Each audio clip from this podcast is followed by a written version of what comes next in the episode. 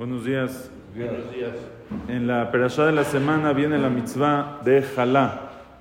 La mitzvah de jalá no es la mitzvah de comer jalá en Shabbat, esa es otra. La mitzvah de jalá es sacar jalá de la masa. Quiere decir, una persona que hace, que tiene una masa, que la va a hornear, tiene mitzvah de sacar de la masa, no es de la harina y no es del pan, es de la masa antes de hornear, sacar un cacho de la masa y dárselo a los koanim para que tengan. Eso es la mitzvah de jalá.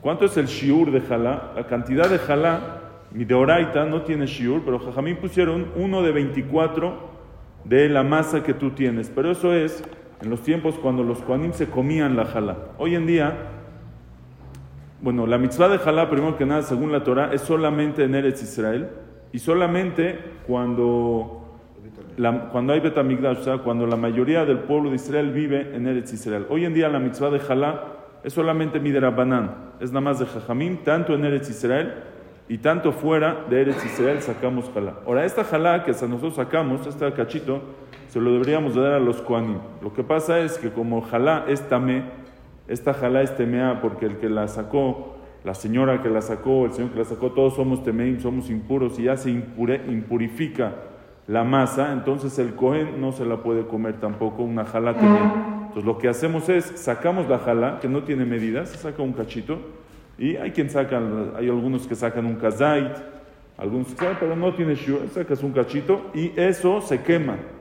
No se tira a la basura porque tiene que duchar. Si alguien lo, se tiene que quemar, se quema por aparte en el, eh, lo puede uno poner en el horno o en el o en este o en la estufa, lo pone se quema y ya una vez que se quema ya lo tira a la basura. Si, si la señora no tiene dónde quemar por algún motivo no pudo quemar la jalá, lo tira a la basura, pero que lo envuelva bien, esta masa que la envuelva bien, para que no sea con silzul, para que no sea con, con este desprecio, y se tira a la basura. ¿Los juanín entonces no tienen que hacer jalá?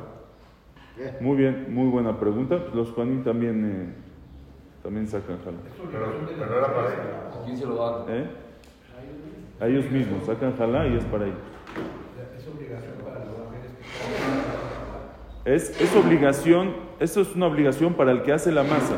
Si un hombre hace la masa también, normalmente las señoras hacen la masa y por eso ellas sacan jalá. Ahora, es una mitzvah, sí es una mitzvah, hay un tema especial que las mujeres saquen jalá. Jalá por el tikkun de ahí de Javá y cosas, pero en verdad es una mitzvah que todos deberían de cumplir. Estas- los poskim dicen que un hombre también, por lo menos una vez al año, que haga una masa y que saque jalá. ¿Sabes por qué dicen que una vez al año? Porque después del desastre que vas a hacer en la cocina no te van a dejar que lo hagas Seguido. más veces. También sacan. También, claro, también. Claro, también en las, en las, eh, en las panaderías que hacen pan tienen que sacar jalá. Si es de Yehudí, tienen que sacar jalá para hacer kasher el pan. En el caso del pan árabe, si van a usar masa para otra cosa que no sea jalá. ¿Eh? Si usan masa para otra cosa. Para lo que sea, si es, si es masa, pues ahora tiene que ser masa de los Hameshet Minedagan, de las cinco especies. Si, es, si está hecha la masa para hacer pan y tiene shiur, ya hay que sacar jalá de esa, de esa masa. Ok, seguimos, vamos a seguir. Bezrat Hashem estas alajot.